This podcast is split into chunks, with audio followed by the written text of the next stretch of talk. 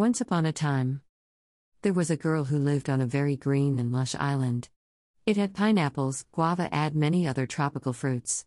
She loved it there. But her people thought something was up with her. At random times, she would feel sparks of energy pulsing through her palms and her hair.